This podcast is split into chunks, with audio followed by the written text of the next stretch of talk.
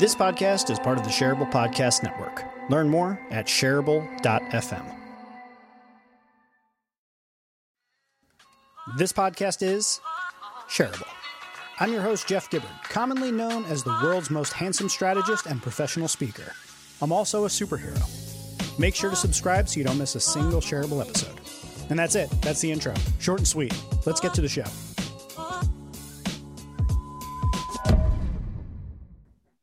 Today on Shareable, you're going to be hearing a very familiar voice. And if you were watching, which you can't really do, you would see a very familiar face. If you listen to my other podcast where I have uh, co hosts, uh, the podcast called Heroic Counsel, uh, the voice today will be very familiar to you. And if you listen to my other podcast, Rogue, you will notice that uh, my guest today was my very first guest on Rogue.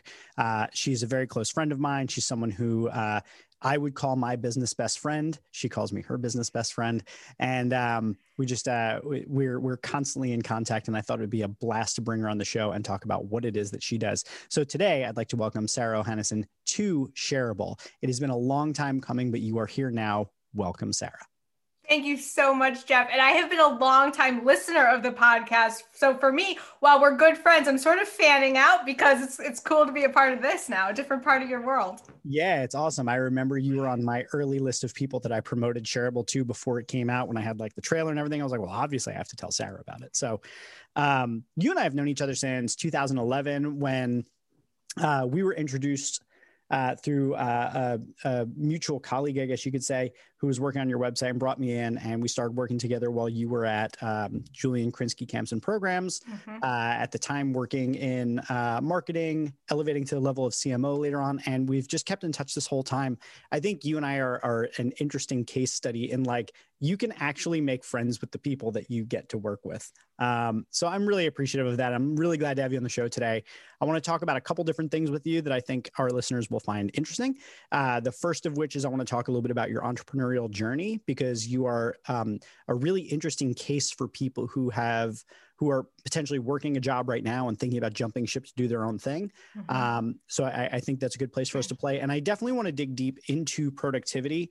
Uh, when you were on Rogue, we got to very lightly skim the surface on pieces of it. Today, I want to go a little bit deeper. Um, and then, uh, you know, obviously, wherever the conversation takes us. so let's start here. You came out of school, uh, Villanova, right?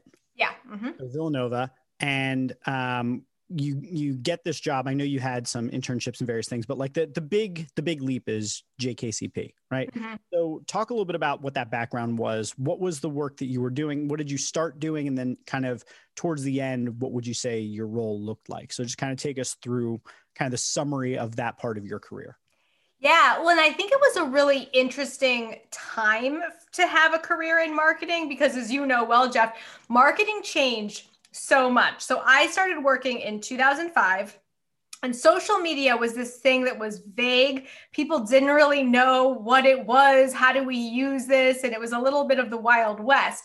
And then by time I, you know, transitioned to being an entrepreneur, it, my my role in marketing just was was so rapidly changing all the time. So the cool part of my career was that it was constantly changing, constantly evolving. You can never get bored if you work in this space.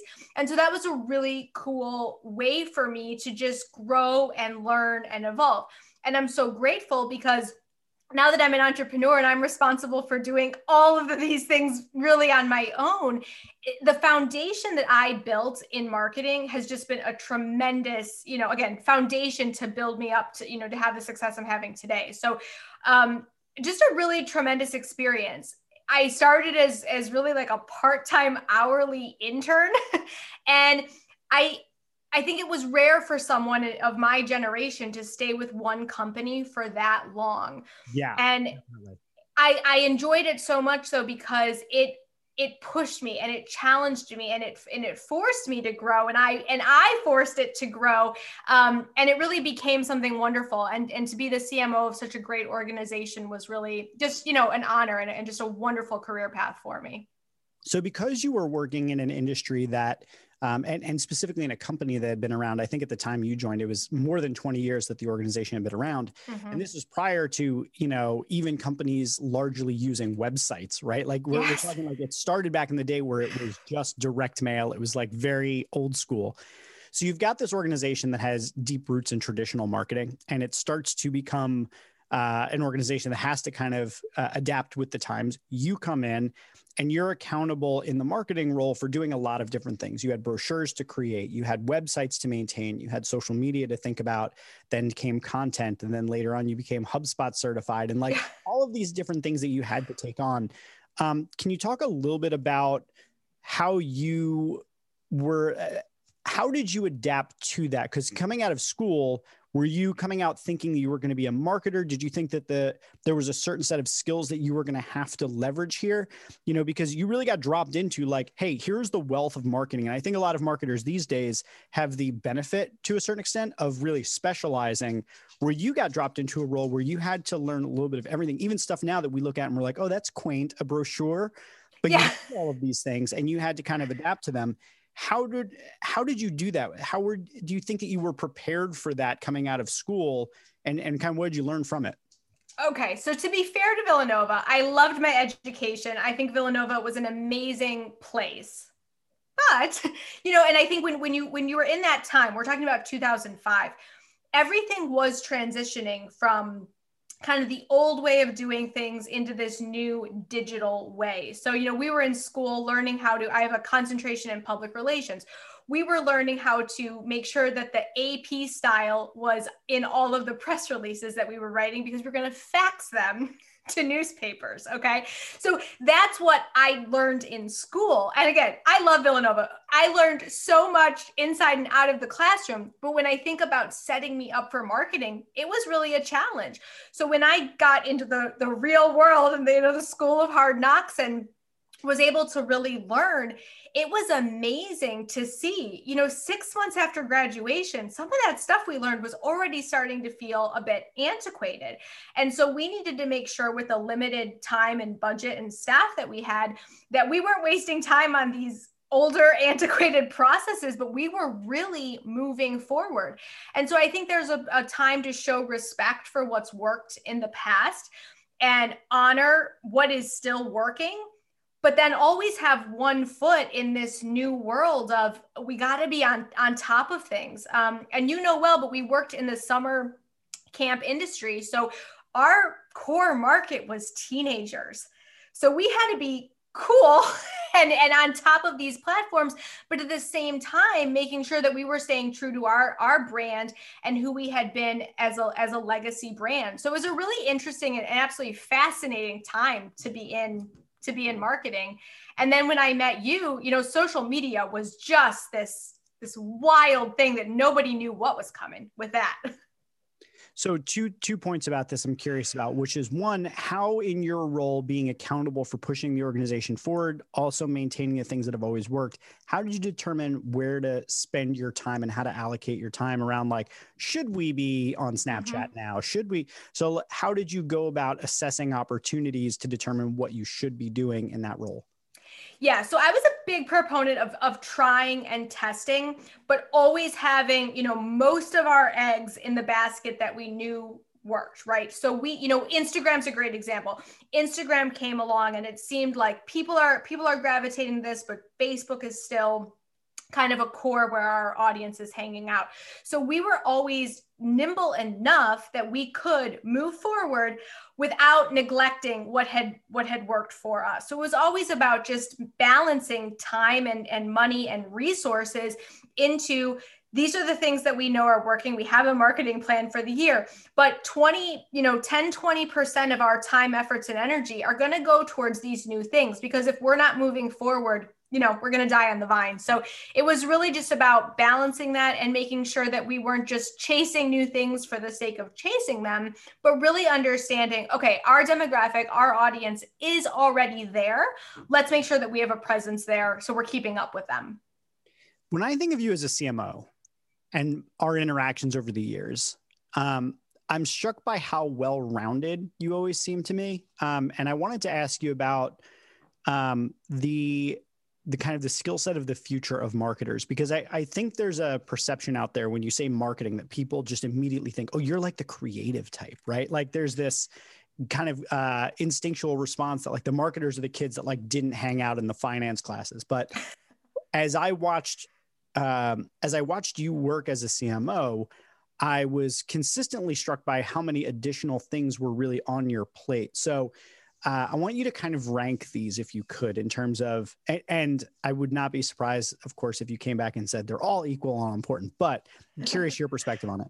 So ranking these different things, because I saw these as being um, components of your work. So there's creativity as being one piece, organization, the ability to take and you know get projects across the finish line mm-hmm. uh, the science of marketing sort of the analytics and the testing and the uh, tracking and those sorts of things team management as being uh, the the fourth piece of it um, and let's just stick with those four let's, those are, I, I was going to give you a fifth but let's stay with those four so you've got those four pieces that are kind of responsibilities of a cmo You've got to be creative and constantly thinking about the next thing. You've mm-hmm. got to be thinking about how you keep all of the teams organized and get projects across the finish line. You've got to think about not just the creativity side, you know, the the the art of marketing, but also the science of marketing. And then you've got people to deal with. How would you rank the importance of each of those different categories if you had to rank them one to four? So I would say that they shifted as my career shifted. So at the beginning it was really about creativity because that was really the the area that i could play. And i was an intern and then i was a marketing manager and director. And so i, I really kind of had that space to play in. I learned very quickly that as the leader of the marketing team i had to have the organization and the time management and the team management you know locked and loaded because that was my job that only I could do. We can hire a graphics designer, we can hire someone to make ads for us. Um, we brought in a team member who could physically make the ads. Um, inside of social media but, but what, what i was really good at was organizing and managing the team and over time i really realized the importance of, of that because you know, if the team doesn't know what direction they're headed or what their priorities are, they're kind of lost. They don't know why we're doing something or when it's due. So I really, over time, saw my value increase and the amount of time that it took me to properly manage a team increase dramatically. I talk about this a lot with people because I think managers don't realize how much time it takes to be a good manager. So they think well my i have to be you know creative and checking the science of of this marketing underestimating dramatically how much time it takes to lead a team and to be a really good leader. So i would say to answer your question at the beginning of my career career the creativity was important. Then as analytics became more advanced, the science became really important. As I ended my career in, in marketing, I would say the organization and the team stuff really took over for me personally in the role that I was in. That makes sense. And and by the way, the fifth element I was going to add in there was vendor management because I think that that's mm. something that you really excelled. Um, and we could do an entire episode just about vendor management. And I consider that as um, part of managing the team, really, because to me, yeah. the vendors were such a critical component of our team. And you know, we should state, I had a small, I had a small team um, with a small budget, and we were a seasonal business. So it wasn't as if we had this luxury to say, "Oh, we missed a deadline. Let's do it again in six months." It's like, no, every single year we had new summer programs running, so we had to be organized. We had to be on a strict schedule or like if we miss the season, we miss the business. so that was really yeah. um, kind of a driving force behind everything that kept us really organized. It's interesting that you put uh, vendor management in with team management. Uh, and I think that probably is a clue to why you were so good at it, is because that really was um, one of the distinguishing features watching you work with other vendors was um, how much you invited them into the process and how much you tried to treat them like they were part of your team. So um, it's interesting you phrase it that way. I also think that it's really um, a, a good takeaway there that as you move into more of a leadership role, the uh, the pressure for you to be art and science of marketing or even like in any role that you're doing when once you're stepping more out of the doing and more into like the leading a team the less your hard skills matter and the more your soft skills matter. Uh, and, and I, i'm not classifying productivity and organization as a soft skill so much as the team management aspect but i think that that's a really good takeaway for people when they think about their career in marketing potentially thinking about how they can't just neglect those skills until they get to the role of leader but that's something they need to be working on the whole time. And that if you're not excelling in the the art and science of marketing, it may be difficult for you to get to that role where you're actually going to be able to oversee people. Yeah. So it's it's a really um, it's kind of a call to action to be like holistic in your thinking about your for career. sure. And the other thing I think is important, just as a heads up to people, is if you really love the creative side of it, you love designing, you love copywriting, you love building websites. You might not want to be the leader. And I think that's something that people just sort of say, well, my career path is this, and I'm ultimately going to be the leader. But being in a leadership role isn't for everyone. And if you really like, I talk a lot about the zone of genius like, what's your zone of genius? You know, what lights you on fire? What fuels you? If it's doing the physical creative work, then being the leader probably isn't going to satisfy you because you might i never designed an ad or wrote a facebook ad for the last you know two three four years I, I proofread them. I looked at them. I gave my two cents, but I didn't create them. I didn't write them. And I think that's just something for people to be mindful of. Like, if you don't want to be the leader, that's okay. Yeah, and and I think another aspect of that, and this is um, just a prelude to my my forthcoming book that's going to be coming out after the Lovable Leader. I've already begun planning it. Um, but this concept of role based leaders, where if you're really good at graphic design, maybe the area of leadership you have is being a really kick ass graphic designer. And when it comes time for those discussions, you step up and show leadership. But that doesn't mean you need a title change or need to have people under you or anything like that. It just means that in that unique, narrowly defined thing that you're like, that's where I want to show leadership is in my particular skill set. So I think the even the definition of leadership uh, probably could expand a little bit to incorporate other people and give them the space to just be good at the thing that they're good at and show leadership in that in that way.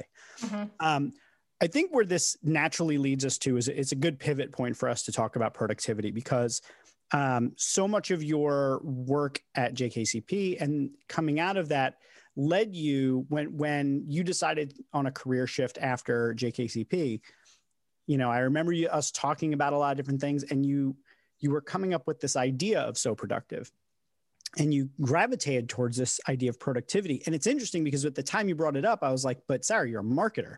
Like you're a marketer, you've been a, a, CMO for all this time, you've been in marketing with productivity. And then when you started to explain it to me, it made a lot more sense. So help connect the dots for people um, that maybe weren't, uh, that, that maybe, uh, are slow like me and didn't pick up on that connection of going from CMO to productivity coach. How did that occur to you that that was the logical next step for you?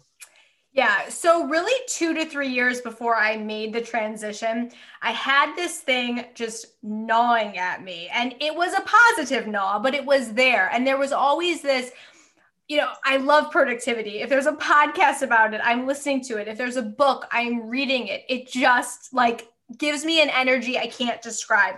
And so I loved consuming the content. I love putting things into practice. I loved testing new productivity systems for myself, for my team. And so it just was something that I really, really naturally gravitated towards. So there was some respect. I couldn't ignore this anymore. I had to do something with it because I just had a, a force driving me towards it. Um, on the other side of it, I practically I had to be productive. I didn't have a choice. We had 25 summer camps. We had kids from 140 countries. We were on, I think we we had at the, the highest point like eight different college campuses that they were on. You know, this was a big operation. We had 500 seasonal staff that had to be hired, trained, managed. I mean, it, this wasn't like people think summer camp and think of this small thing and oh, that must have been a fun part time job you did in the summer. No, this was a big business that was quite an operation and it was seasonal again so we had to have processes we had to have systems we had to get so much done with us with a small budget and a small team so I, I really didn't have a choice. And I developed these these systems that really worked. And that's when i said you know i can teach this to other people. I've been a, a, burned out stressed out maxed out busy professionals.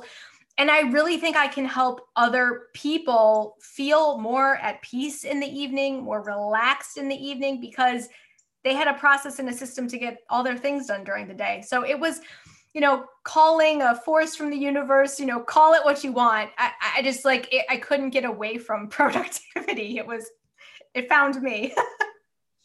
so before we get into, I want to talk a little bit about your productivity system that you've developed. Um, before we get there though i think this is a really interesting thing just to touch on really quickly is that you went from college to a job you grew in that job for a long time and then you decided to become an entrepreneur and i say decided because some people I think are are forced into the position. They're like, oh well, I guess I'll just start a business for myself because there's no other opportunities. But like, no, you had opportunities. You had Yes. lined up. There were people that were like, I will hire you for this amount of money. Yeah. And um, and you were like, Yes, that seems like a lot of money and safe. I'm going to jump into the deep end and start my own business, which is a terrifying thing to most people. And looking at your your entire setup, most people would probably assume that you would not do something like that, that you would not opt for the the um the the less safe route. And the fact that you're married to an entrepreneur, even more so, you're thinking, well, let's all put our eggs in this unsafe basket. So, can you explain a little bit how you even came to decide to do this crazy thing that we do of like starting your own business and and putting it all on yourself and all on your shoulders? Yeah. So, to the credit to the organization I was at, Julian Krinsky, and and Julian Krinsky, the person, um, Adrian Costelli, Steve Robertson. Th- this is a company that had really amazing leaders who taught me how to be an entrepreneur. Like I was learning in, in on the front lines. And so there's a book behind me, and my color coded my color coded books back there called Rocket Fuel and it's a book about uh, the visionary and the um, the what is it? What's the term? Now I'm forgetting it, but it's basically the person who does all of the the work. And so uh, it's an entrepreneur. And you were actually Jeff, one of the first people who ever called me that. And what happened was the the real entrepreneurs of our company were visionaries and they cast visions left right and center and would come back to the office and say all right sarah like can you make this happen by you know two weeks from now? And i'd be like yep. So i was always kind of forced into that role of all right i'll figure it out. Like give me a deadline give me a to-do list and I, i'll get it done and i'll just figure it out.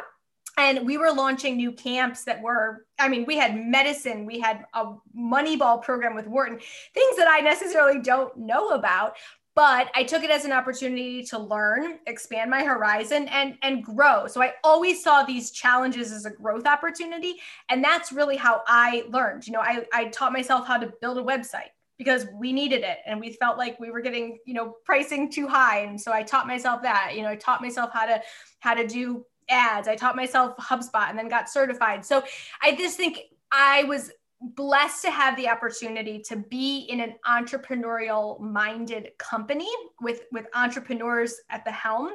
And that really taught me how to be an entrepreneur and then i was in that intrapreneur space for many many many years. And it you know it's a big responsibility and i had responsibility in my past career so i wasn't afraid of that. So that gave you some confidence, but you're still standing on the edge of the cliff. And you know that if you just turn around, there's plenty of safe ways to get to the bottom of that cliff. Nice, comfy, cozy, luxury sedan take you all the way down to the bottom. yeah decided, Yeah. it, I'll jump and I'll figure out how to build a parachute on the way down. Part of it was that you felt confident from being surrounded with the entrepreneurs, but that can't be all that it was. There had to be something else there. And and the reason I ask is that I'm trying to understand because you and I are different in this sense. I've never been able to do the thing that you did at JKCP, which is to have and hold down a job for any longer than like a year and a half. It- I'm just not, I'm not built that way. I can't do it. And I've always really until almost entirely until I met you, I've believed that we're just two different types of people entirely the entrepreneurs and the nine to fivers. Like we just, we have different brains. We look at things differently. We just are different. But you bridge the gap. You were like, I can play in both worlds. Mm. And most of the people that I know that played in the world that you previously were in are absolutely abject terrified of the entrepreneur life. And I know that for me, the idea of having a job is pure terror. it's just complete like confining. I feel like I can't breathe. You're able to play in both. How did you? There was a moment where you had to make a decision that you are, yeah, you're going to do this. And that is far larger than I think what we've talked about so far has given it credit for how did you have the confidence in yourself that you could go and do this thing or the the the why were you willing to roll the dice Yeah, no, it's a good question. And I also remembered the term from the book, which is an integrator. Integrator. And the integrator helps the entrepreneurs get the things done. So I, I think that that's that's also really part of it. Um, so for me, a lot of this was about permission. And I felt like I've been having this calling for a little while. I feel like I can I can do this. I was listening to a ton of podcasts and reading books and at some point I just thought, well, if if those people can do it, you know, why why can't I? But when you talk about a moment, it was really about permission and it was about what do I want and what do I want my legacy to be and, and what do I want to share with people. And Jeff, you and I have talked about this, but like I really want people to believe that they can get enough done, that they feel like they have a sense of calm so that they can really enjoy their lives. And I want to give people permission to have freedom and choice in how they spend their time. So, kind of all these things that are much deeper than productivity and getting things done was this driving force for me. And I just felt like if I'm capable and I have something that I need to share with the world, then this is my chance to do it. And truthfully, what's the worst that could happen? Right? Because I I can figure it out. If, if this doesn't if this doesn't work or or another thing I want to do doesn't work or a certain program I developed doesn't work, I'll adjust and adapt because I always have done that, but I really would have regretted not trying. And and now as I sit here, you know, a year later, I'm so I'm so grateful that I went for it, but I think it was really about like giving myself permission. And that's a, you know, that's a loaded word, but that was really the word that kept coming back.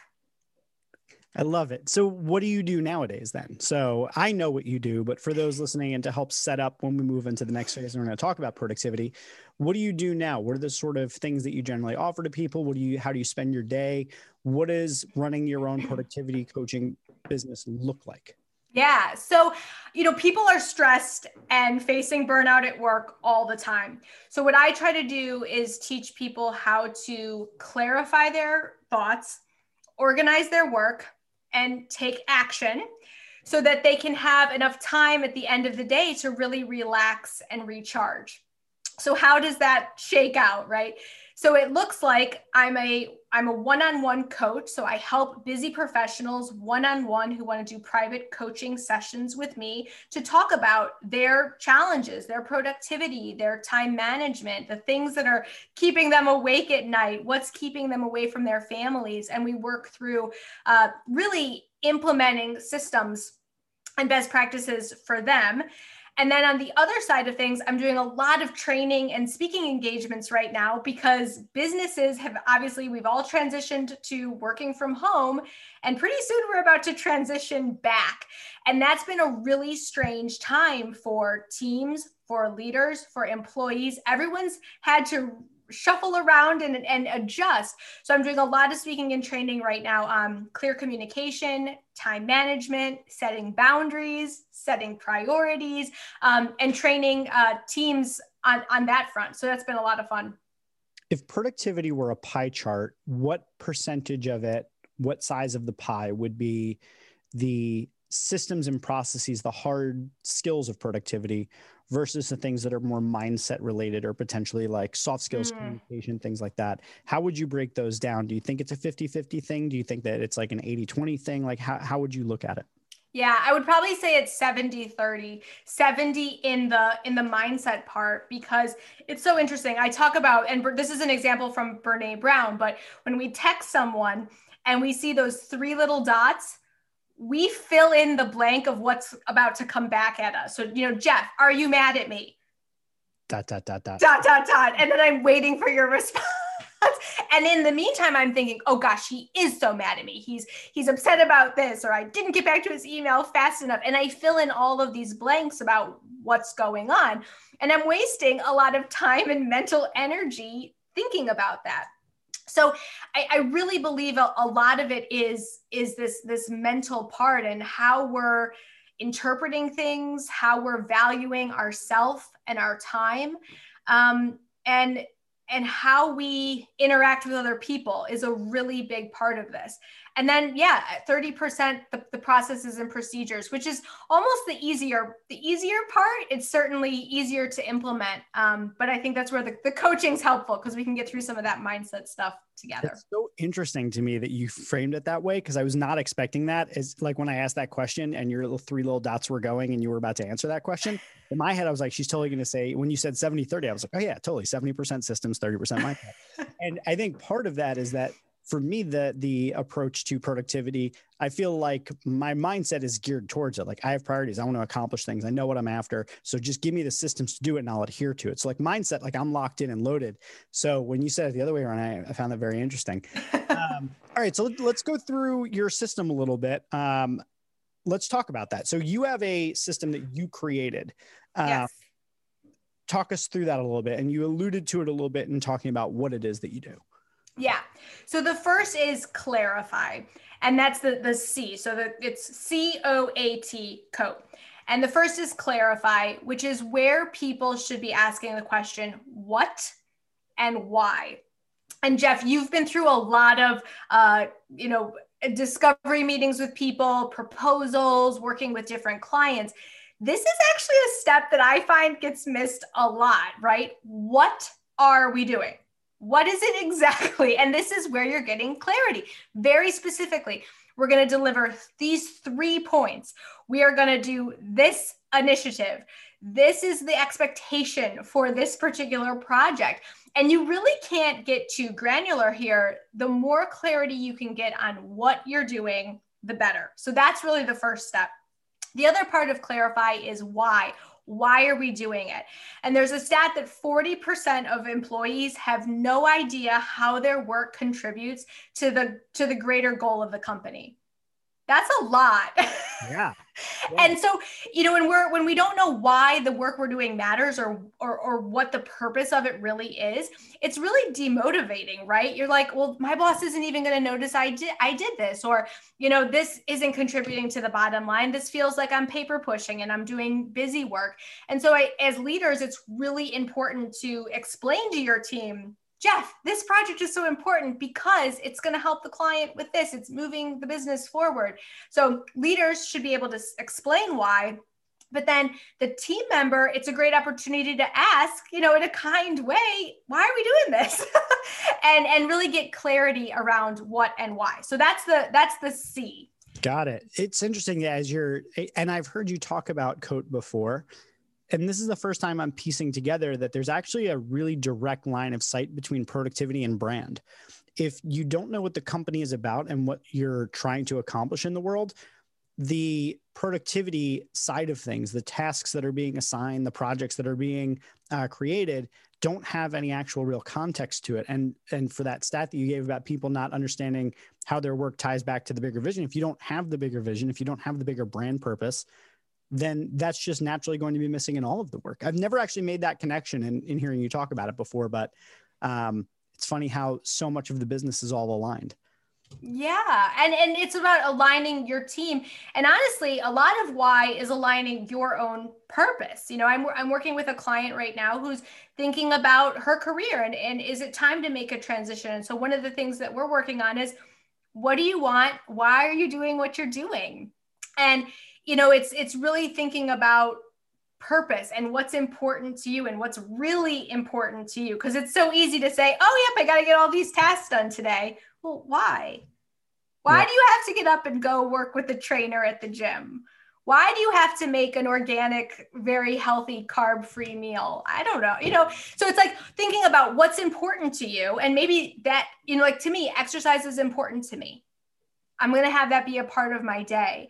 Um, but it's not the same for everybody. So thinking about, you know, why these things really matter to you. Why are these things on the to-do list? Why are these things, you know, eating up such a large portion of your day? So we could do a whole podcast about why, but yeah, for sure.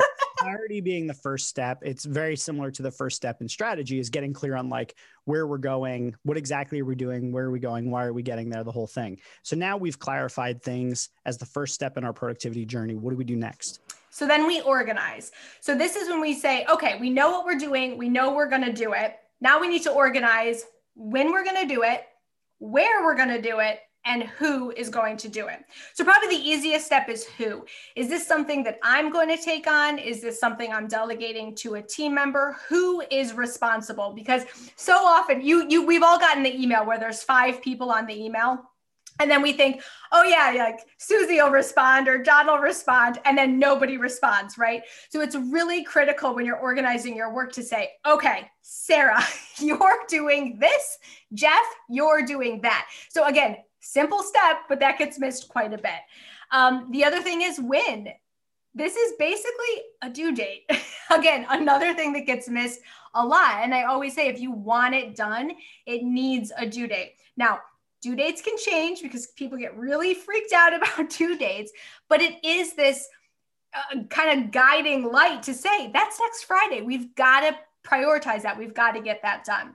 And then the final step of organize is where. And this one's a little bit interesting because so often we can do work in various locations. So I have a, you know, my office is set up. I've got two screens. When I'm recording a podcast, I have to be here. This is where my setup is for recording a podcast. There's other things that I can do that I could do from the sofa. There's little small tasks that I can do while I'm in the drive-through line at Starbucks. There are things that take, you know, 5 minutes. So it's really about assigning basically like a little tag to certain tasks to say where am I going to get this task done? Does that make sense? Yeah, 100%. Context, additional context. Got it. Okay, so we've clarified and then we've gone about organizing. Is there anything else on organizing that you want to touch on before we move to uh, the next step in the process? Yep. No, that's it for organize. So when, where, who. Uh, then it's time to action, right? You're going to get these tasks done. So you have to think about how you're going to do that. And then just really outline the task. And so this is where you'll take your, you know, setting three priorities for tomorrow putting those things on your calendar. This is how you're going to get it done. And again, this isn't rocket science, but one of the things I hear a lot from people is, you know, I have a goal or I want to write a book one day. And I say, how much time are you taking every week to do that? I haven't worked on that in three years, but I wanted to. Yeah. and so this concept of action is really about how you're going to get it done, breaking down the simple tasks to, to get it done. You know, if you want to write a book, break it down into I'm going to write, you know, 100 words a day. Great. And then put that on your calendar so you sure surely have the time to take action. So that's that step. Got it. Um, I like the, real quick. I just want to point out that you you place prioritization inside of action, which I think is interesting because under organize you have due dates, and I think so often people um, they confuse when something is due versus when something is a priority. Yes. Because you may have to mail a letter tomorrow and you may also have to get a proposal in the mail that's worth $100,000. Um, or, or, or, via email or something, let's say, right? They may be due on the same time, but one is a higher priority than the other. And I think it's important at that action stage to really to elevate that that concept of being more thoughtful about your priorities versus just about what's due. So I appreciate that you move that into the action stage rather than having it during the organization stage.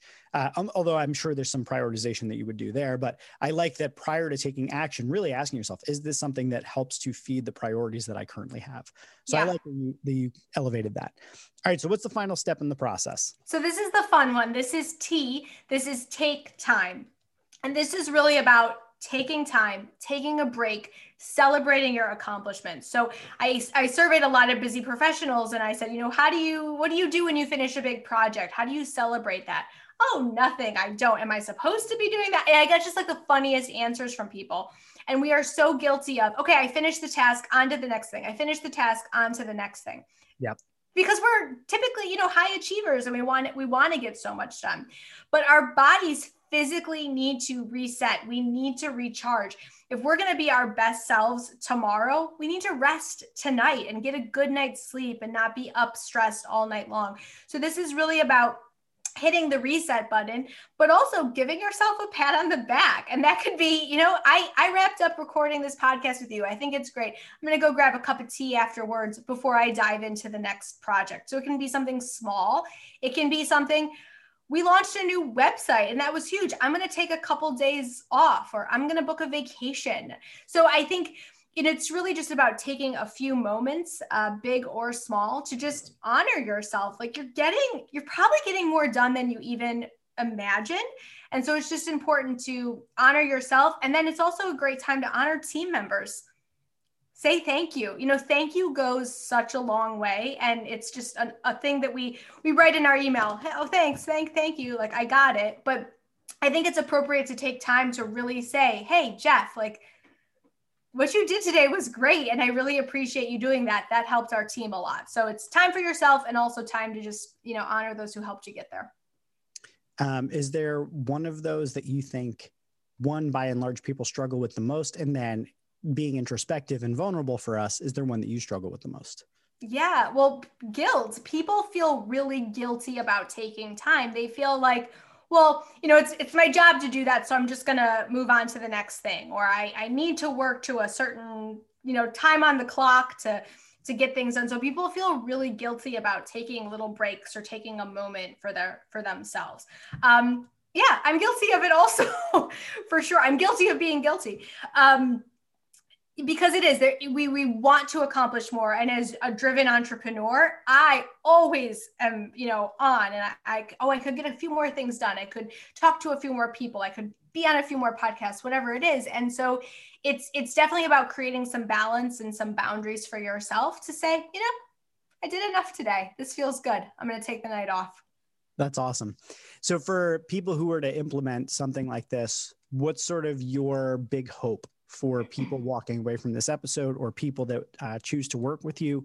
What's your big hope for them? And then kind of domino effect what's your hope of what that that leads to out out in the world in the climate and the culture? Yeah. Well this culture of work and this rat race and we're always on and we have our devices at our fingertips and we need to respond 24 7 whenever someone messages us we have to respond you know it's it's it's not helping anybody. And burnout is now officially recognized by the world health organization as an official condition. So this is real. This is not something to mess around with. So if you're feeling stressed burned out overwhelmed like take this podcast episode as your as permission as this is a time to hit the reset button because you don't have to live that way. You can be successful between the hours of nine to five you can get so much work done if you are you know focused on the right things that are really important to you and move the needle for you. So i just want to empower people to say you know this you don't have to live this way. You don't have to be stressed out and maxed out forever. There is another way and i can help you get there Awesome. That's fantastic. Well, Sarah, you have been a phenomenal guest. I had no doubt that you would be. For people that are interested in learning more about you, learning more how they can work with you, where they can pick up any of your free material and insights and ideas, uh, this is a chance in your show, in the show, to just completely promote yourself unabashedly.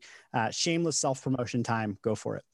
Well, working with a coach is a real personal experience. So I think it's great for you to get to know me, connect with me, follow me on Instagram, uh, so.productive. I also have a free guide for everybody listening today because setting priorities is really important right now. It's something that we're all faced with. So I have 10 questions to ask when you're setting priorities. And these are really critical questions you can just shoot through and say, oh, nope not a priority or I'm, I'm moving that to a different day. So you can find that at so-productive.com slash priorities.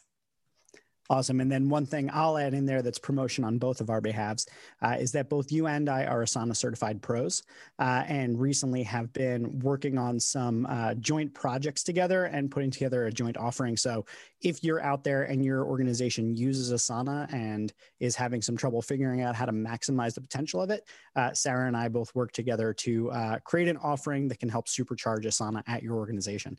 Uh, and we come at it from slightly different angles. So you're getting a really a 360 degree view view of how to be more productive and um, more priority driven at work. So if you're interested in that, uh, we'll put some links in the uh, show notes and you can connect with either of us or you can connect with either of us individually. Those are always in the show notes as well. Um, Sarah, you've been a phenomenal guest. Uh, the content was really valuable, I think. Uh, your methodology is really useful. It's something that people should do themselves and they should probably tell other people about. And if they tell other people about it, I guess that would make it shareable. Wait, don't leave. If you've never listened to my fancy outro, do it just once for me, please. Okay, if you enjoy Shareable, and you find it valuable, there's a few ways that you can support the show. One, you can share it on social media, which I strongly encourage. I mean, it's literally the name of the show shareable. Two, you can review it on iTunes, Stitcher, or wherever you get your podcasts. And if you're an Overcast user, as many of my listeners are, make sure to click that star button on the episodes that you like.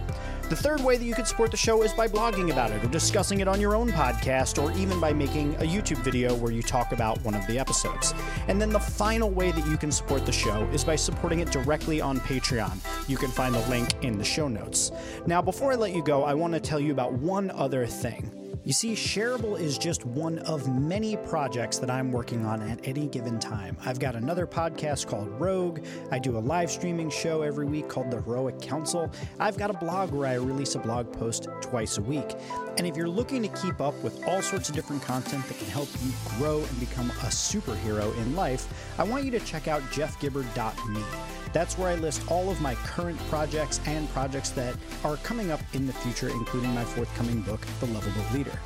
It would mean a lot to me if you could go and check out some of the other things I've worked on because I put just as much of my heart into those projects as I do into Shareable. Thank you so much for being a listener. Thank you for being a supporter, and I hope to see you here on the next episode of Shareable.